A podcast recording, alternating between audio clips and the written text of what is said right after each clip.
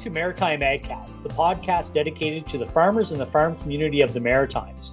We will discuss all things related to the livestock industry with local, regional, and national guests, as well as keep you up to date with current markets and industry events.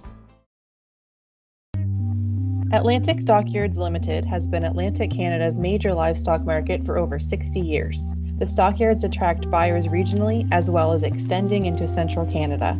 Livestock auctions occur every Thursday with cattle, sheep, goats, hogs, rabbits, and poultry all featured. Additional information, such as previous market reports, feeder sale dates, and vaccination forms, can be found on AtlanticStockyards.com. On today's episode of Maritime AgCast, we will be focusing on the Verified Beef Production Plus program for beef producers, and we'll be joined by Amy Higgins of the Maritime Beef Council and Dean Manning, a local cow calf producer. Amy is the Maritime Beef Council's industry coordinator. She raises purebred Angus on her family farm just outside of Quispamsis, New Brunswick, and also operates a veggie box program. She's president of both the New Brunswick and Maritime Angus Associations. And Dean Manning uh, operates the Manning family farm with his wife, Catherine, and two children, Kayleen and Andrew, Falmouth, Nova Scotia. The mixed farm operation consists of 80 head of beef, uh, cow calf, along with greenhouse and market garden vegetables. Dean is on the Beef Cattle Research Council as the maritime representative and is currently chair of the Maritime Beef Council. So, welcome, Dean and Amy. Good morning, Brad. Thanks for having us. Thanks for joining us uh, as we as we take on the Maritime AgCast. So today we're here to talk about the Verified Beef Production Plus program. So Amy, for those who aren't aware of the program, can you give us a bit of a high level overview of what the program is and what its goals are? Uh, sure. Like you said, Verified Beef Production Plus, which is also known as VBP Plus, uh, is Canada's beef uh, on farm food safety program. So it includes food safety, animal care, biosecurity, and environmental stewardship. So all of those things um, combined meet the expectations for sustainable beef. So if you've seen in McDonald's or at Harvey's the certified sustainable logo, then um, those are the types of things that will um, the VBP program can enter into those value chains it started just a little bit of background on the program. It started as um, just VBP without the plus.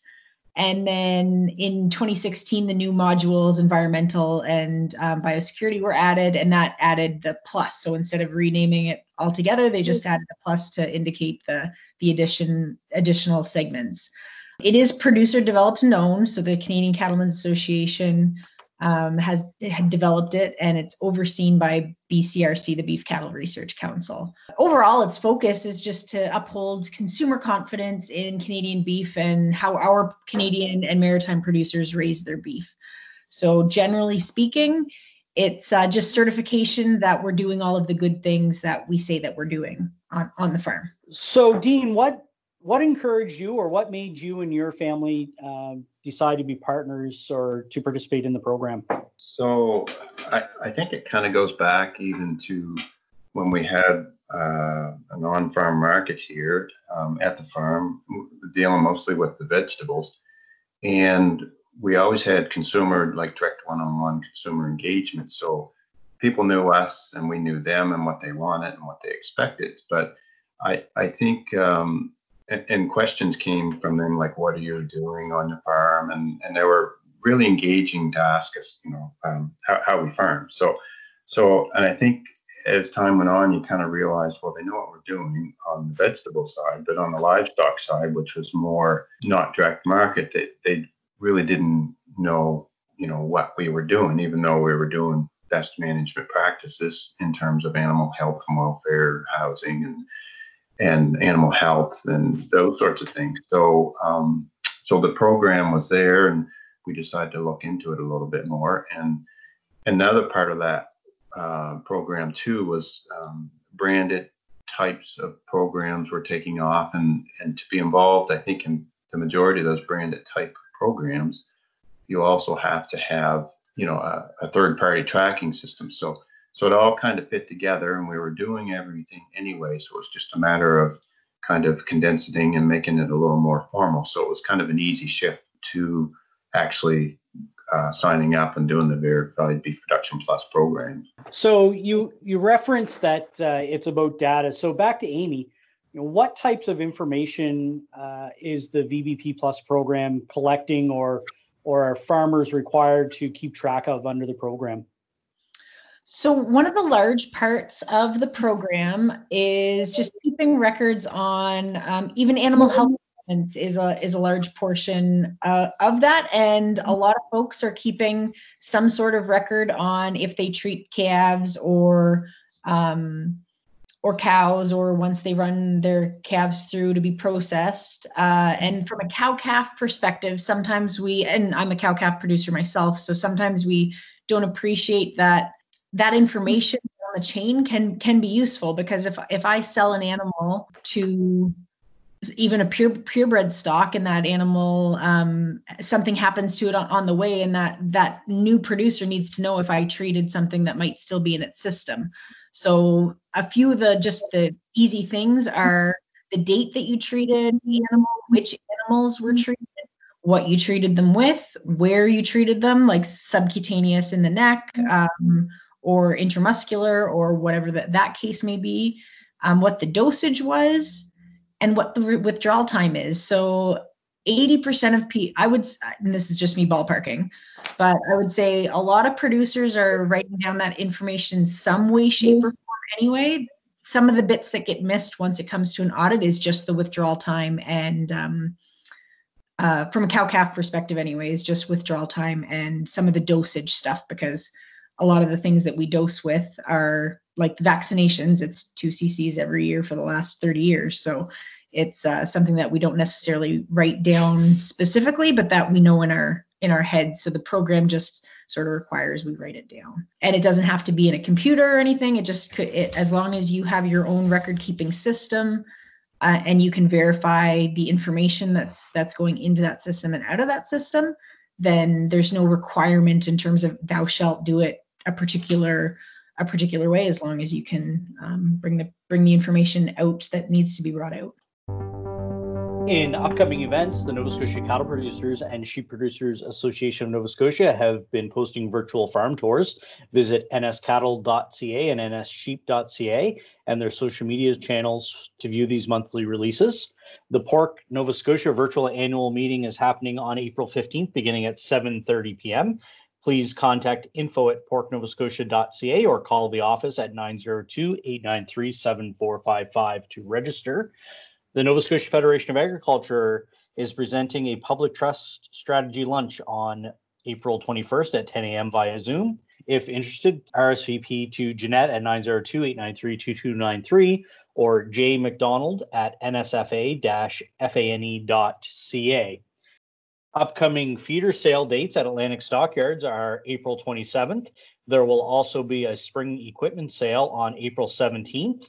And at the May 15th breeding stock sale, the Nova Scotia cattle producers and dairy farmers of Nova Scotia have teamed up to celebrate cattle producers in the province, delivering a cattle appreciation day. Visit the stockyards and enjoy a free hamburger and ice cream bar as part of our appreciation to you, our cattle producers. The AgriStability enrollment deadline has been extended to June 30th, 2020. Additional information can be found at www.agr.gc.ca. Also, as it is spring, please continually check the Nova Scotia programming website for available programs at novascotia.ca forward slash programs.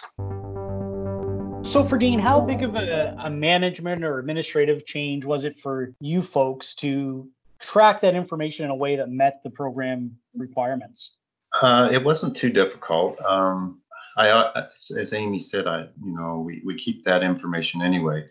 The biggest uh, change was um, there's there's a couple steps here. Um, I would write things down on a piece of paper, the back of a cardboard where your CCIA comes in, and then I'd stuff them all in a file and so I had it chronologically. We put the date on, so we had it there, but they're all pieces. So, so we basically moved that to um, more of a, a system where you know we, we have a binder that the information is recorded in. We, we have two systems kind of. We have a what's called the burn book. It's just kind of a journal, and um, we just every time we go to the barn to do do something, whether it's vaccinations or whatever, it's written in the book with what it's treated with, the cow number, CCIA number, like everything's recorded handwritten, and then uh, we'll we'll put it uh, to transfer that just for a duplicate to our binder that's that's kind of just laid laid out maybe labeled a little better and chronologically as well. We're also trying to incorporate that uh, written data into um, computerized so that it's a little more, um, I guess, usable if when you're trying to do some management techniques. So, so not difficult, but um, it's just one of them things you have to do and doesn't really take any extra time. So you say you use it for some management techniques. So what would you be using uh, your VBP plus data for, uh, and what management decisions does it help you make over the the course of a year production period? So yeah, there's a couple things there. One is, like I say, I'd kind of like to try to um, started a little bit to, to, to do a little bit more with the the value chain and the branded products. So what it does is it it enables us to, you know, specifically if someone asks two years down the road, you know, cow or calf 22A will say, for example, um, something showed up in it or it graded really good or everything can so we can look back on the genetics, we can look back on uh, any treatments or a vaccination program or those sorts of things to kind of see how that works. The other thing I've noticed too is a little bit of data.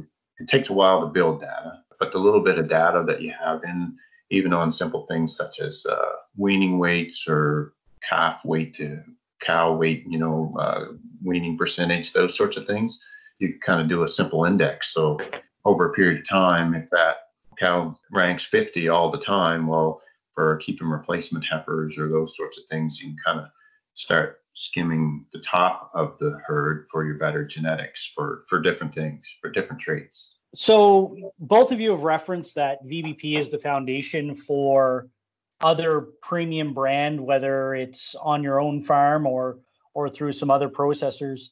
Uh, do either one of you care to expand on what some of those uh, brands are and and how producers can participate and and how VBP Plus helps them participate in those programs? So if I can start on a couple and then Amy can follow up, but for sure there's uh, there's some uh, branded Angus programs out there. The Myers, I believe it is, that's um, you know looking for specific Angus traded cattle.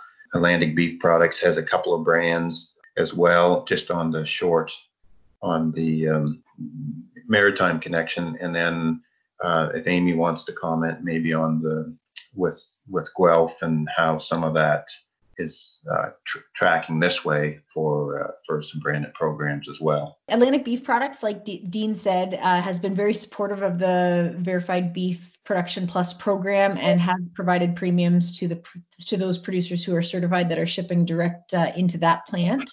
It was uh, just announced in the Manitoba Cooperator uh, that Cargill Guelph was able to get through their certified the certified sustainable audit process and their manager of, of beef sales says that it may not be too much longer before they are able to offer the same type of program that was first piloted in Western Canada through the High River location.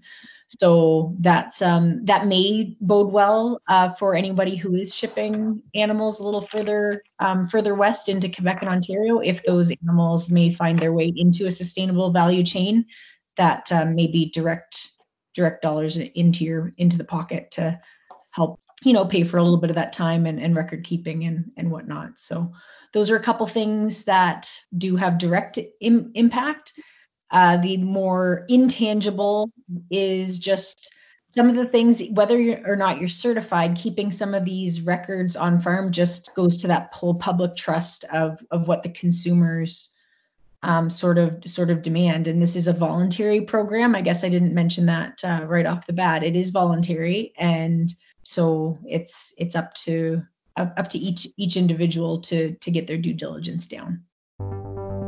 Here's the market report for the weekend at April 10th, 2021, brought to you by Atlantic Stockyards Limited, which has been Atlantic Canada's primary auction mart for more than 60 years. In the local hog market, base price in Nova Scotia was $2.34 per kilogram, up 9.9 cents from last week. In Ontario, base price was up 9.8 cents from last week to $2.25 per kilogram. In the Quebec market, base price was $2.27 per kilogram, up 7.5 cents from last week. On the cattle side, fed cattle at Atlantic Beef Products was $2.33 on the rail, no change from the prior week. In Ontario, live steers sold for $1.41, up 4 cents from last week. And in Quebec, rail price was $2.39, up 1 cent from last week. Cull cattle at Atlantic Stockyards sold for 96 cents, an upward change of 12 cents from last week, while rail price at Atlantic Beef Products was $1.44, no change from the prior week. Culls in Ontario averaged 70 cents, no change from the prior week, and 69 cents in Quebec, moving up 2 cents. Good Bob calves between 90 and 120 pounds at Atlantic Stockyards sold for $155, down $40, while calves in Ontario were down 5 cents to a price of $1.75 per pound. Calves in Quebec were $1.69, a drop of 12 cents per pound. Base price for lambs at Northumberland Brookside Abattoir is $14 per kilogram for old crop and $14.20 for new crop lambs, and mutton sits at $6 per kilogram.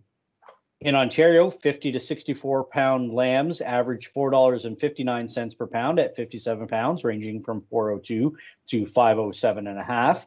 Also in Ontario, 65 to 79 pound lambs averaged 422 per pound at 71 pounds, ranging from 225 to 485.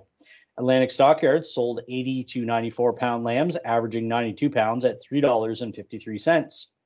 Ewes at Atlantic Stockyards ranged from 125 to 175 dollars, averaging 150. And in Ontario, ewes averaged $1.75 at 155 pounds and ranged from $1 to 285. Make sure you check the association websites for additional pricing information. So, how does a producer get involved in the VBP Plus program? So it's actually quite uh, quite easy. The there's basically three steps we want to break it down very simply. Um, one is to do the training. We have offered training almost annually, or maybe two, one or two times a year for the last uh, number of years uh, through the Maritime Beef Council and through each of the Nova Scotia PEI and New Brunswick cattle producer um, organizations. And there is an online version as well that uh, does cost a little bit of dollars, but uh, we we provide those those in person trainings for free. Um, and I know that there are certain trainers, Amanda Miller in Prince Edward Island, Kara out of the Nova Scotia Cattle Producers Office, and my, and myself could provide the training um, via a webinar or or something like that. We may have some of that being offered uh, come the fall. So the first step is getting trained. Once somebody in your farming organization is trained, then you have to keep records for six months for a cow calf operation, three months for a uh, feedlot operation, and that just has to do the difference in timing just has to do with the the mass and the quantity of cattle that are going through. So if you haven't been record keeping before, then you've got to sort of say, okay, today I'm going to start and I'm going to keep all of my records according to the VBP standard. And maybe once you've gone through the training, if you already do have those six months of training, then you could schedule your audit right away so you wouldn't need to wait. Um, and then it's a matter of uh, scheduling your audit and uh, going through that process, and then you'd be good to go. And then the on-farm auditor comes out for a morning, afternoon type of thing. It's no, it's no longer than a than a one-day affair. And as long as you've got all of your records and um, all of the paperwork sort of organized and ready to be looked at, it doesn't take very much time to go through the to go through the process. So and then once that's done, you either pass when you pass the audit, then you get uh, your certified um, VBP status. So, Dean, can you talk a little bit about what it's like to go through that pre-audit and audit process? Yes. So when we first, I guess we had our six months of, of a record, so we we uh, signed up for an audit. So the auditor came to our place. We sat down, and I it's been uh, it took some time to go through um, to through the manual. There was a lot of a lot of questions on uh, on you know your procedures, your operating procedures on the farm and the operation, or your and with your livestock, your handling facilities, um, different things, um, anything to do with the management of the cattle.